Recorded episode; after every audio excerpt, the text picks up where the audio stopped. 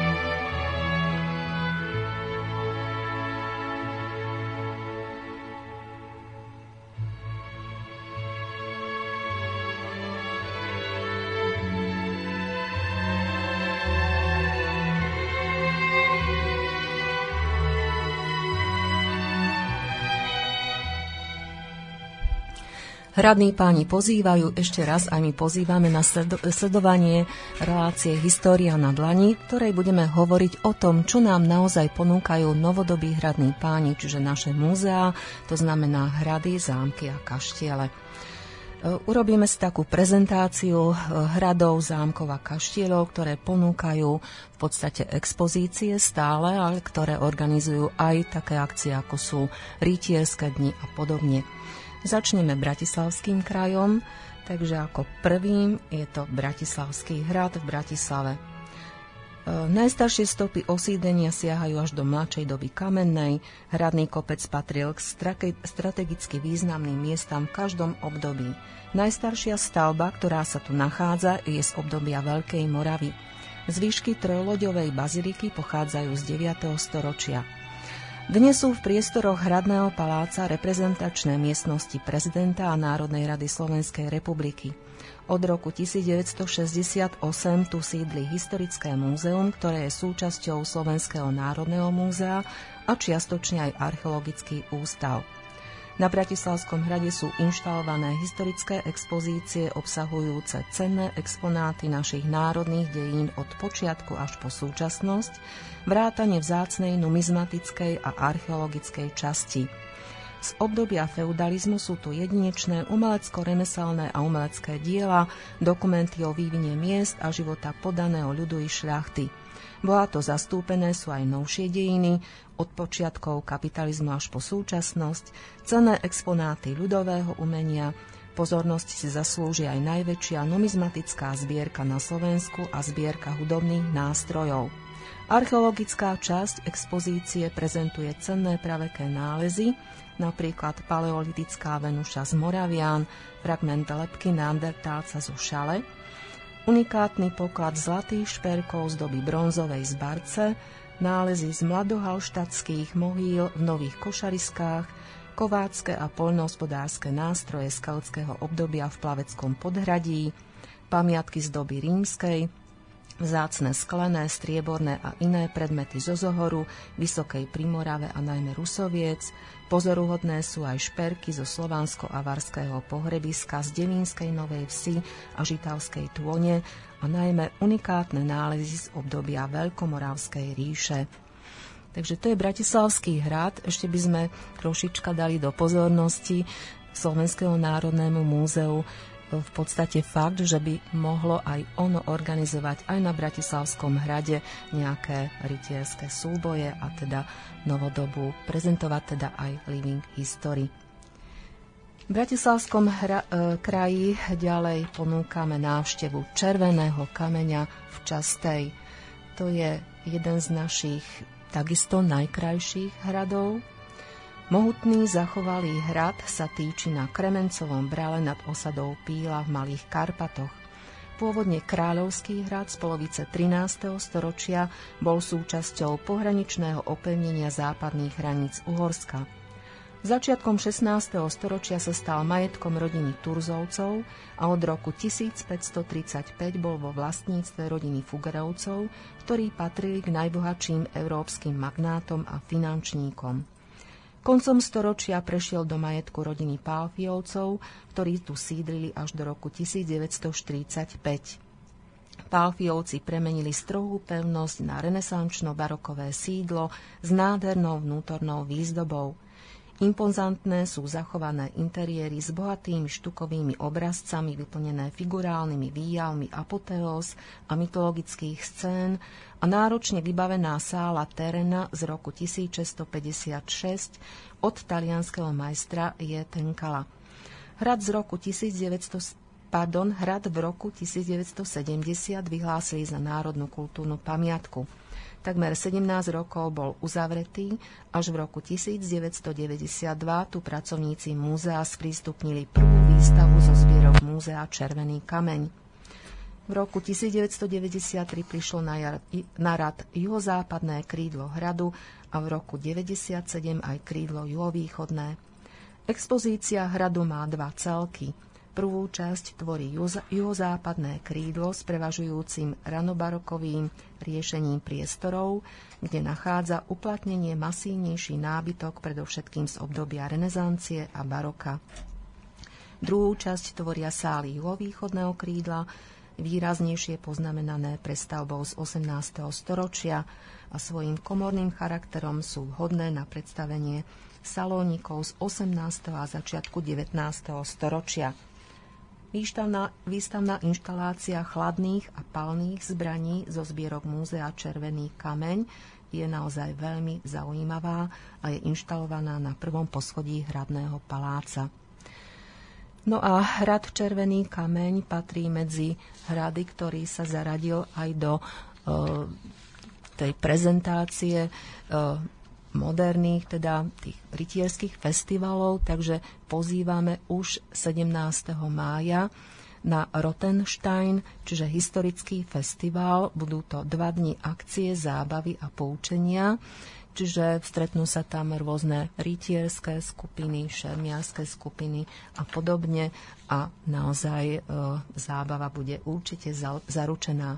Tieto dátumy spadajú v podstate aj do obdobia teda noci múzeí a dňa múzeí, takže je to vynikajúca akcia, na ktorú pozývame.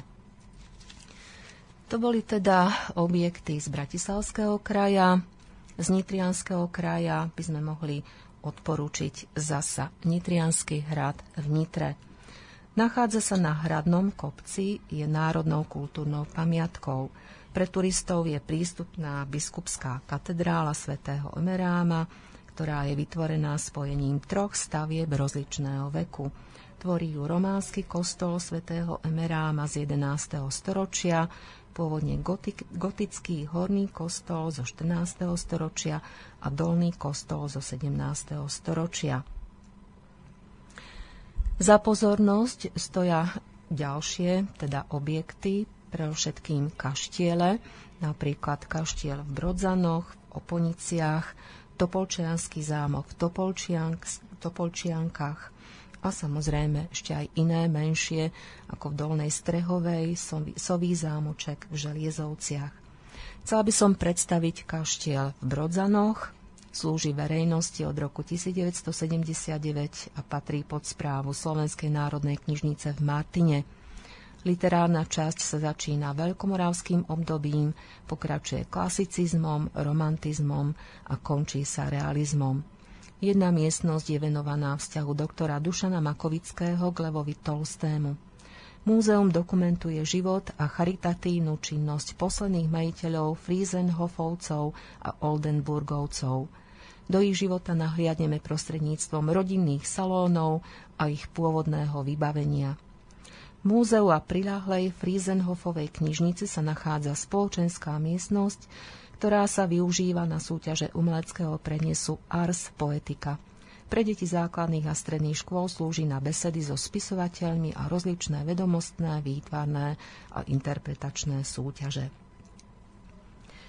Ďalej pozývame na návštevu Oponického kaštieľa. V renesančnom kaštieli z prelomu 16. a 17. storočia je Aponyiho poľovnícke múzeum. Výstava ponúka napríklad trofej tigra z Indie, ktorého skolil v roku 1930 Henrik Aponyi, zachovanú časť jednej z najväčších knižníc v strednej Európe, nábytok, obrazy a rodinné fotografie rodiny Aponyiovcov. No a samozrejme, že známy aj Topolčiansky zámok v Topolčiankach. Je to monumentálny klasicistický kaštieľ s 3 renesančnými krídlami, je národnou kultúrnou pamiatkou. Bol sídlom rodov Topolčianskych, Rákociovcov, Zičiovcov, Keglevišovcov a Habsburgovcov. Od roku 1918 do roku 1951 tu bolo letné sídlo československých prezidentov. Známe je, že tento kaštieľ rád navštevoval prvý prezident Československej republiky Tomáš Garrigue Masaryk. Z klasicistického krídla sa stalo múzeum historického nábytku, bytových doplnkov, zbraní a porcelánu. 3 renesančné krídla s mansardovou nadstavbou slúžia ako hotelová časť a sú zariadené súčasným nábytkom. Ponúkame aj návštevu Dolnej Strehovej, teda kaštieľa v Dolnej Strehovej. Nachádza sa v ňom Múzeum kultúry Maďarov na Slovensku. V tejto budove sa narodil, žil aj zomrel spisovateľ a dramatik Imre Madáč. Sový zámoček v Želiezovciach nachádza sa v centre mesta neďaleko parku. Umiestnená je tu vysunutá expozícia Tekovského múzea v Leviciach, ktorá dokumentuje pobyt hudobného skladateľa Franza Schuberta v Želiezovciach v rodine Esterháziovcov, kde pôsobil aj ako učiteľ. Takže to je pozvánka do Nitrianskeho kraja, no a samozrejme aj v rámci Noci múzeí aj tieto hrady a kaštiele teda ponúkajú návštevníkom svoje expozície. No a my budem pokračovať po pesničke.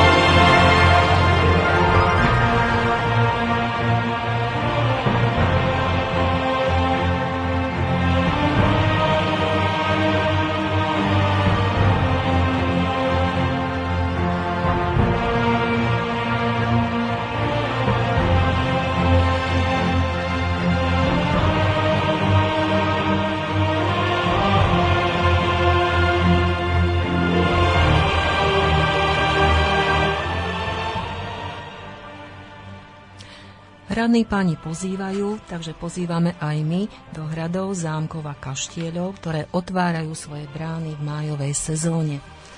Teraz budeme hovoriť o ďalších hradoch a zámkoch, a to v Trenčianskom, Trnavskom kraji. Takže z Trenčianskeho kraja samozrejme na prvom mieste musíme spomenúť Bojnický zámok v Bojniciach. Je to jeden z najkrajších a najnavštevovanejších zámkov v strednej Európe. Prvá písomná zmienka o ňom je zo začiatku 12. storočia, keď stál na jeho mieste drevený hrad. V priebehu 13. storočia ho začali stavať z kameňa. V Zrejme najväčší rozkvet zaznamenal po roku 1852, keď sa stal pánstvom svojho posledného majiteľa, grófa Jána Františka Pálfiho, veľkého milovníka umenia a zberateľa starožitností.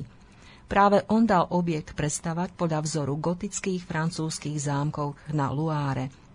Konečnej prestavby sa však samotný gróf nedožil. Okrem unikátnych priestorov zámku si návštevník môže prezrieť aj jeho skutočné klenoty, podzemnú jaskyňu či záhadný sarkofág posledného grófa. Pre návštevníkov je určite príťažlivé aj to, že v sezóne vás zámkom predvedú sprievodcovia v dobových kostýmoch. Expozície prezentujú interiéry zámku, dokumentujúce bývanie šľachty v uplynulých storočiach. Mimoriadne cenné je pôvodné zariadenie tzv. Stredného hradu, na ktorého výzdobe sa podieľala firma Gebruder Koly z Innsbrucku.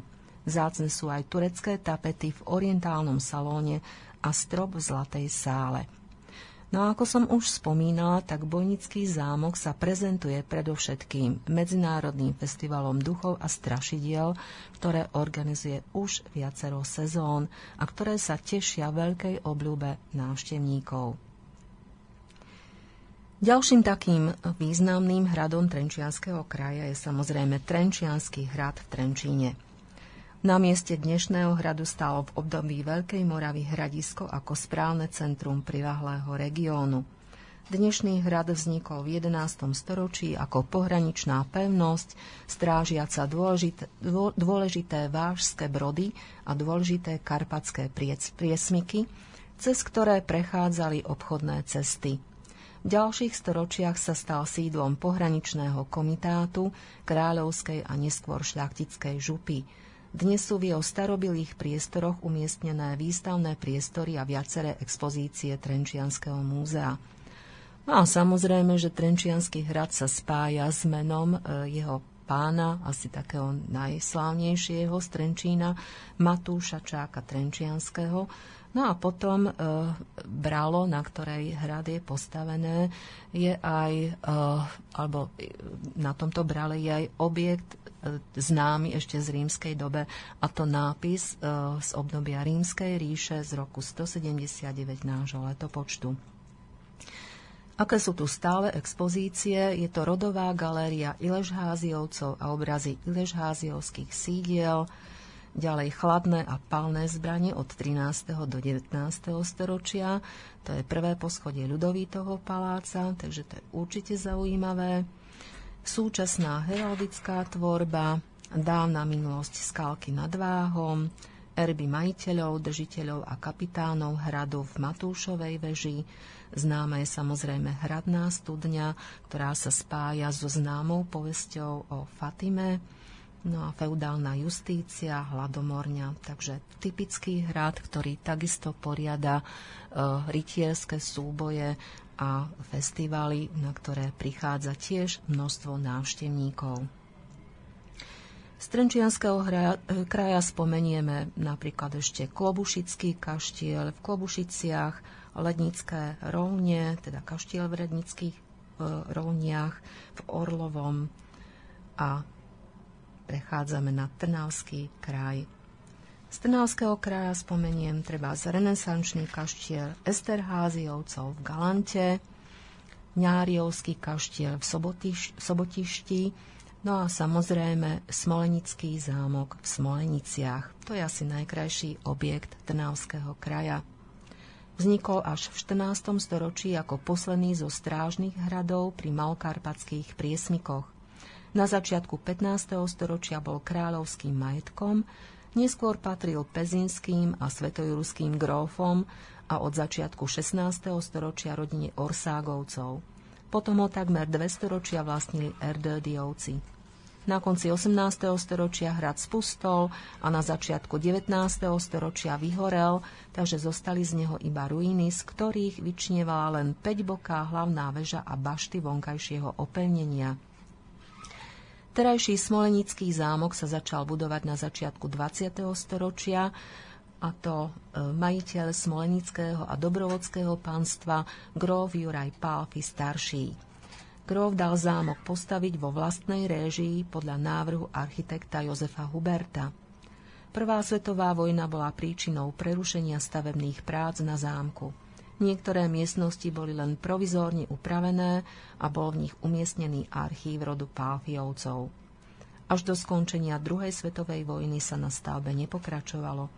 V roku 1945 sa majiteľom zámku stal štát, zámok prevzala Slovenská národná rada a zvolila si ho za svoje letné sídlo. Zámok bol dostavaný a zariadený a v júni 1953 ho odovzdali Slovenskej akadémie vied. Na zámku sa konajú stretnutia Slovenskej akadémie vied s medzinárodnou účasťou, rôzne kongresy, firmy si jeho priestory prenajímajú na svoje akcie. No, takže dá sa samozrejme prísť pozrieť, takisto aj Smolenický zámok otvára svoje brány návštevníkov. No a po pesničke budeme pokračovať hradmi a zámkami Žilinského, Banskobystrického kraja.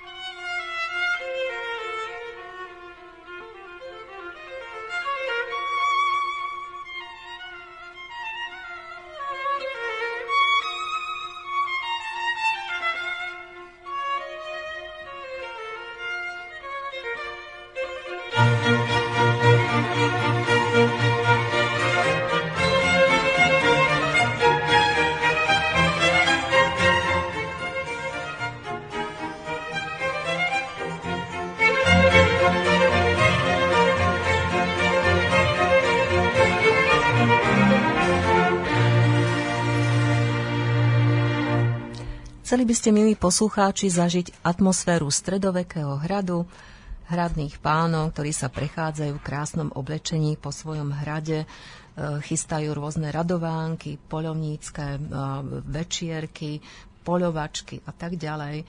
No určite každý z nás by toto chcel aspoň raz za život zažiť. Takže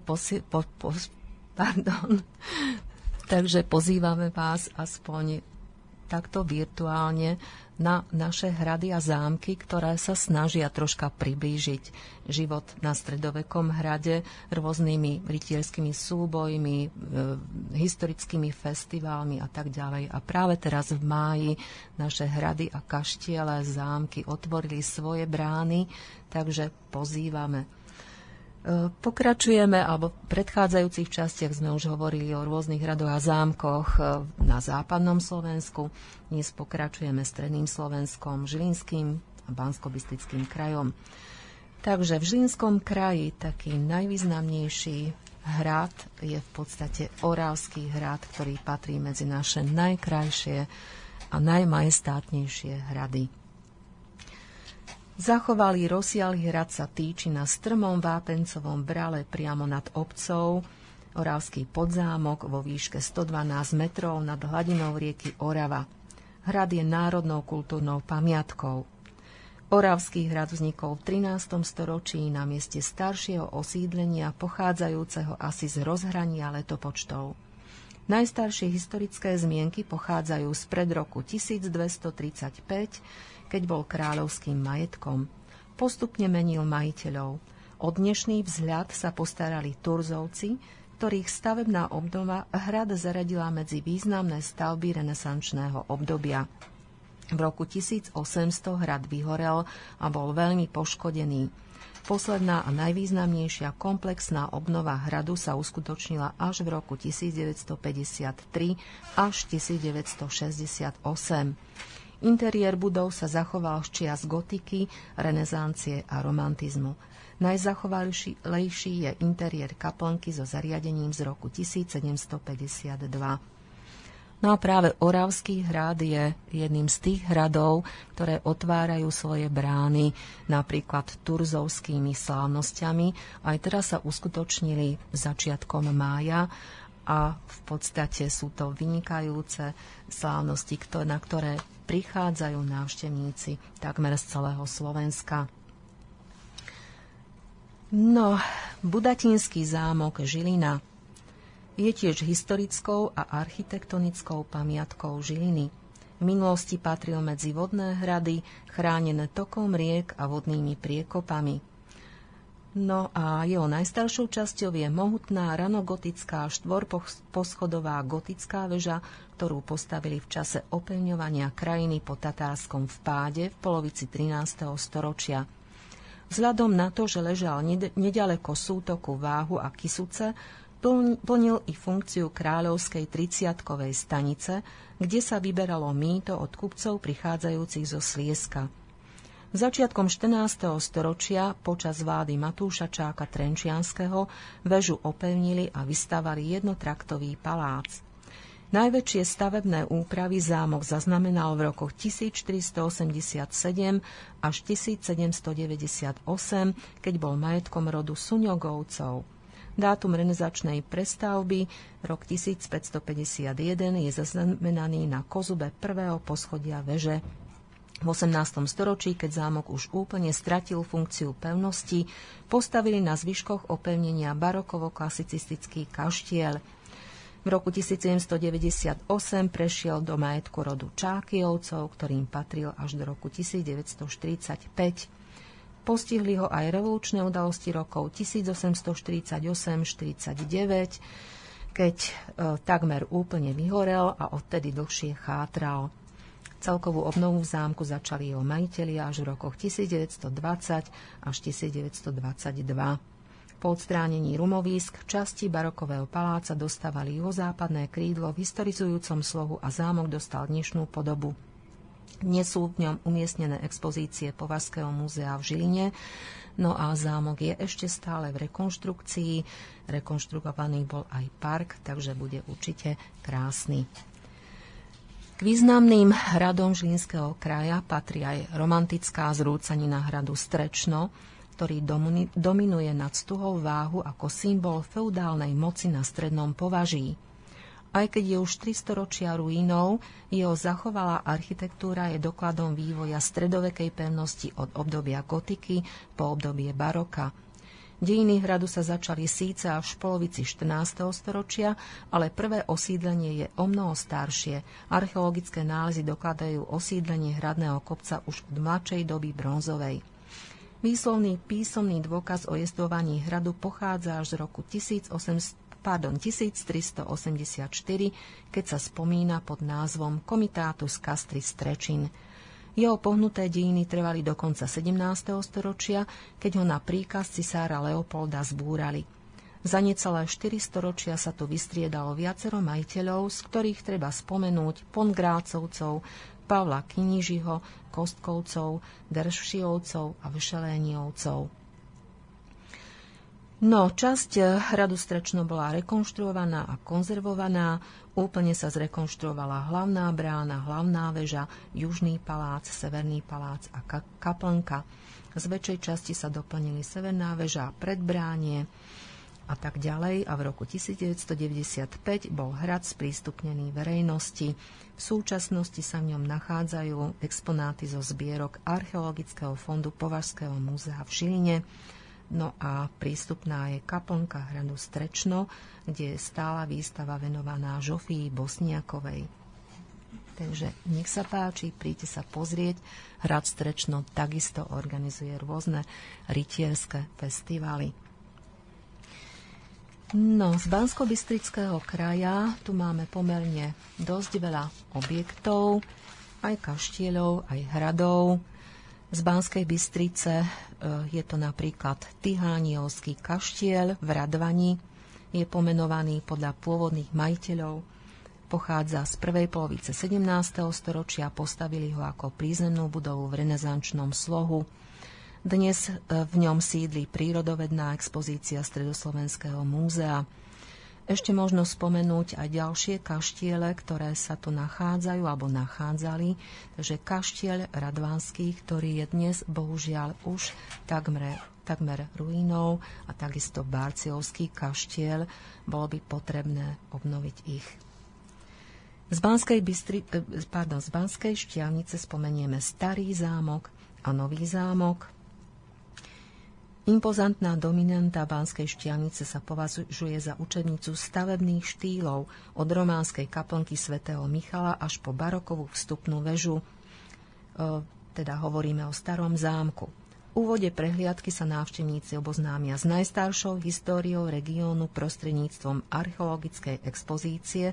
Baníci prichádzajú. Ďalšími časťami prehliadky je expozícia streleckých terčov, fajkárska dielňa či barokové plastiky s originálmi svoch zo súsošia Svätej Trojice. Najnovšou sprístupnenou expozíciou je maketa neskorogotického oltára z roku 1506. Nový zámok patrí expozícii protitureckých bojov na Slovensku. Slúži aj ako vyhliadka na historické centrum Banskej Štiavnice a okolia. Objekt bol postavený ako protiturecká strážna väža, vybudovaná v rokoch 1564 až 1571. Slúžil ako klopačka na zvolávanie baníkov do práce. Nazýva sa aj Dievčenský hrad. Takže takisto pozývame na jeho návštevu. Ľubčiansky hrad, Slovenská Ľubča. Hrad vznikol už pred rokom 1250 a pôvodne slúžil kráľovskej rodine ako poľovnícke sídlo. Neskôr hrad menil majiteľov a tí ho prispôsobili svojim požiadavkám, čo dôkazom sú mnohé dostavby a prestavby. Pri úpravách v 17. storočí bolo nádvorie doplnené arkádami, v miestnostiach boli vymenené klenby. Po požiari v roku 1860 bol upravený na sirotinec. V období predošlého režimu tu žili reholné sestry. V čase SNP v ňom fašisti väznili povstalcov. Dnes Ľubčiansky hrad, časť z neho je rekonštruovaná, ale je v súkromných rukách podbrezovských železiarní. Pre rodiny s deťmi ponúkame Modrý kameň. Je to strážny hrad pri ceste z Budína do Zvolena, postavili ho pred rokom 1290, pravdepodobne predkovia Bášovcov, ktorí Modrý kameň vlastnili do polovice 19. storočia. Počas vlády kráľa Belu IV. Sa hrad Modrý kameň začal meniť na významnú protitatársku pevnosť pre svoju strategickú polohu v systéme obranných hradov. Poslednou majiteľkou hradu bola grófka Almášiová, ktorá v roku 1923 celý areál predala štátu. Zrúcanina hradu so zachovalým barokovým kaštieľom tvorí urbanistickú dominantu mestečka Modrý kameň. No a v priestoroch kaštieľa sú dnes prístupnené zbierky Slovenského národného múzea, múzea bábkárskych kultúr a hračiek. Je to jediné špecializované múzeum s týmto zameraním, ktoré prezentuje históriu a súčasnosť bábkárstva, bábkového divadla a hračiek ako prejavov ľudskej kultúry. Zároveň v rámci expozícií sa nachádza expozícia zubnej techniky, ktorú v priestoroch múzea dlhodobo predstavuje Slovenská komora zubných lekárov a ktorá je tiež ojedinelou svojho druhu v stredoeurópskom meradle. Kaštieľ Svätý Anton. Je to barokovo-klasicistický kaštieľ vo Svätom Antone Blínsko-Banskej Štiavnice, má bohatú históriu. Jeho poľovnícka expozícia je jedinou svojho druhu na Slovensku. Návštevníci si nenechajú újsť ani nádherný rozľahlý park. V súčasnosti sa v ňom každoročne konajú v septembri populárne dni svätého Huberta. Ešte zaujímavé, pôvodne bol tento kaštieľ postavený s kalendárnou symbolikou, mal 4 vchody, 12 komínov, 52 izieb a 365 okien. Zvolenský zámok Zvolen, je to gotický zámok s renesančným opevnením, je situovaný na miernom návrší južnej strany námestia. Dalo postaviť Ľudovít I. Veľký z rodu Anžu v poslednej tretine 14. storočia ako lovecké sídlo na spôsob talianskych mestských kastelov. Dnes je národnou kultúrnou pamiatkou a sídlom Slovenskej národnej galérie, ktorá ponúka v nej svoje expozície, najmä lapidárium gotického umenia.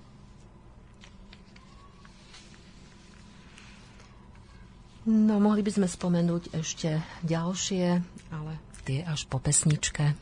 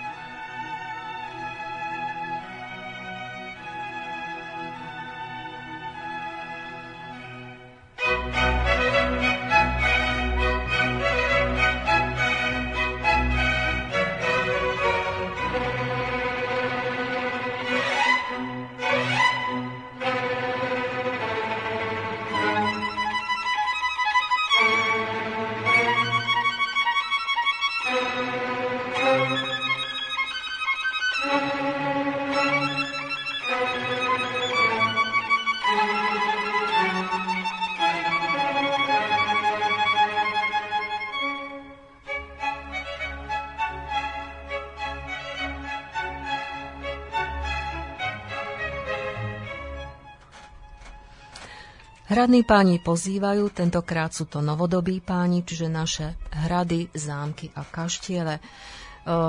Teraz pokračujeme predstavovaním týchto objektov v Košickom kraji. Takže za taký naozaj najkrajší kaštiel považujeme Betriársky kaštiel Betriári. Múzeum Betriári sa špecializuje na múzejnú dokumentáciu života šľachty. Sedí v niekdajšom polovníckom kaštieli rodiny Andrášiovcov, je národnou kultúrnou pamiatkou, ktorý je situovaný v rozsiahlom romantickom parku v Betriári. Kaštiel bol jedným z viacerých šľachtických sídiel Andrášiovcov do roku 1945. Dnešnú podobu kaštiel dostal koncom minulého storočia za Emanuela Andrášiho. Koncom 18. storočia začali budovať prírodný park. Dnes je to 80 hektárový celok s mnohými vodnými stavebnými atrakciami. Hrad Krásna Hovorka v Krásnohorskom podhradí. Stavba hradu pochádza z prvej polovice 13. storočia. Od roku 1642 bola vo vlastníctve rodiny Andrášiovcov, ktorí tu v roku 1867 začali vytvárať rodové múzeum. V roku 1906 ho sprístupnili verejnosti. Poslednú pamiatkovú obnovu hradu dokončili v roku 1992, no bohužiaľ v roku 2011 hrad vyhorel, teda jeho strecha, a dnes, ako vieme, tak sa robí zbierka na jeho stálu obnovu, teda obnovu, a dúfajme, že sa nám podarí tento krásny hrad znova obnoviť. Pod hradom je ešte aj mauzoleum Andrášiovcov, čiže záobcov Krásnohorské podhradie, ktoré tvorí teda celok s hradom Krásna Hôrka. Spomenieme ďalšie kaštiele, Michalovce, Trebišov. V Michalovciach je to reprezentatívny barokovo-klasicistický kaštiel šľachticov zo Starého a z Michaloviec. Takže je tu prírodovedná, archeologická, umelecko-historická, etnografická expozícia. Takže pozývame aj tam. No, z Prešovského kraja sú tu viaceré objekty, ktoré stoja za to, aby sme ich navštívili. Takže za všetky objekty spomeniem Spišský hrad. Je najrozsiahlejším slovenským hradom. No už to asi neplatí, pretože sa hovorí, že najrozsiahlejším hradom je Pustý hrad vo Zvolene, ale patrí medzi najrozsiahlejšie hrady vôbec v strednej Európe. Je dominantou Spiša, harmonicky umiestnenou v krajine na travertínovom brale. Spomína sa ako župný hrad už v 12. storočí. V prvej polovici 13. storočia hradnú akropolu chránilo kamenné opevnenie, ktoré hrad ubránilo pred tatárským vpádom v roku 1241. V areáli hradu v tom čase postavili románsky palác a obytnú väžu. Po polovici 13. storočia k ním pribudol Prepoštský palác a dnes už neexistujúca románska kaplnka. V 14. storočí rozšírili hrad o stredné nádvorie so vstupnou bránou a barbakanom. V polovici 15. storočia vybudovali rozsiahle dolné nádvorie, ktorého vznik sa viaže k pobytu vojsk Jána Iskru z Brandýsa v službách kráľa Ladislava Pohrobka. Neskôr bol hrad vlastníctvom Turzovcov, potom Zápolských a po roku 1636 Čákyovcov, ktorí boli jeho poslednými vlastníkmi až do roku 1945. Pri požiari v roku 1780 hrad utrpel obrovské škody, nebol už obnovený a postupne pustol. Rozsiahle výskumy, konzervácia a vybudovanie expozície v posledných rokoch znamenali nové oživenie tejto významnej pamiatky a sprístupnenie celého areálu verejnosti. V roku 1993 hrad spolu s okolím Spišské podhradie, Spišská kapitula, kostol v Žehre zaradili do zoznamu svetového kultúrneho a prírodného dedičstva a dostal sa tak medzi viac ako 300 najvýznamnejších pamiatok sveta. Takisto pozývame na návštevu tohto krásneho hradu. Na severe Slovenska je známy Červený kláštor, leží na brehu Dunajca, hraničnej rieky s Poľskom. Začali ho budovať pravdepodobne po roku 1320 pri obci Lechnica. Lechnický kláštor dostal časom pomenovanie podľa červenej farby striech kláštorných objektov.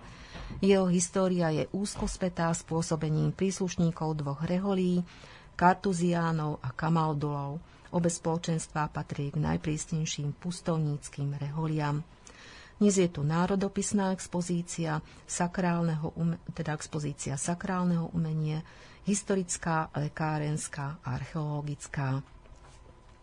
Kežmarok Mestský hrad, prvá písomná zmienka o hrade je z roku 1463, ktorý vybudovali na obranu mesta a spája sa s rodinou Zápolských.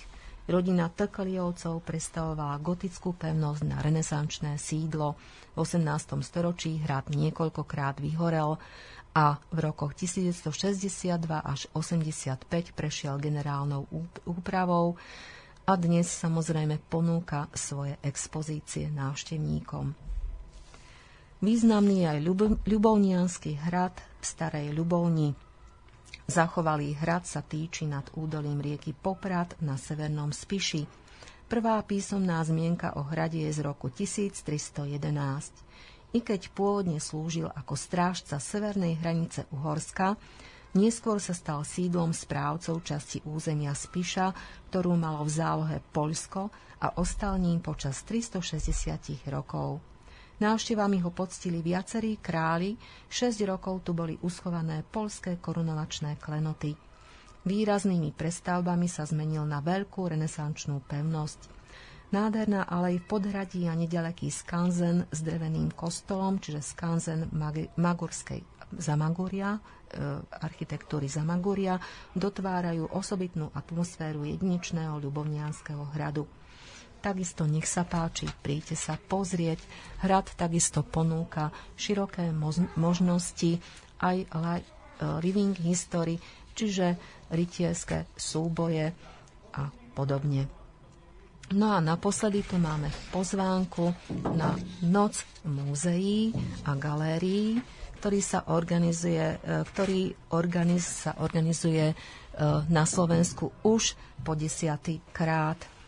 Organizuje ho Zväz múzeí na Slovensku. No a v podstate Noc múzeí a galérií nadväzuje na Deň múzeí a galérií, ktorý bol ešte v roku 1977 vyhlásený ako 18. máj. Takže Medzinárodný deň múzeí a galérií oslavujeme 18. mája. No a 17. máj je Nocou múzeí a galérií.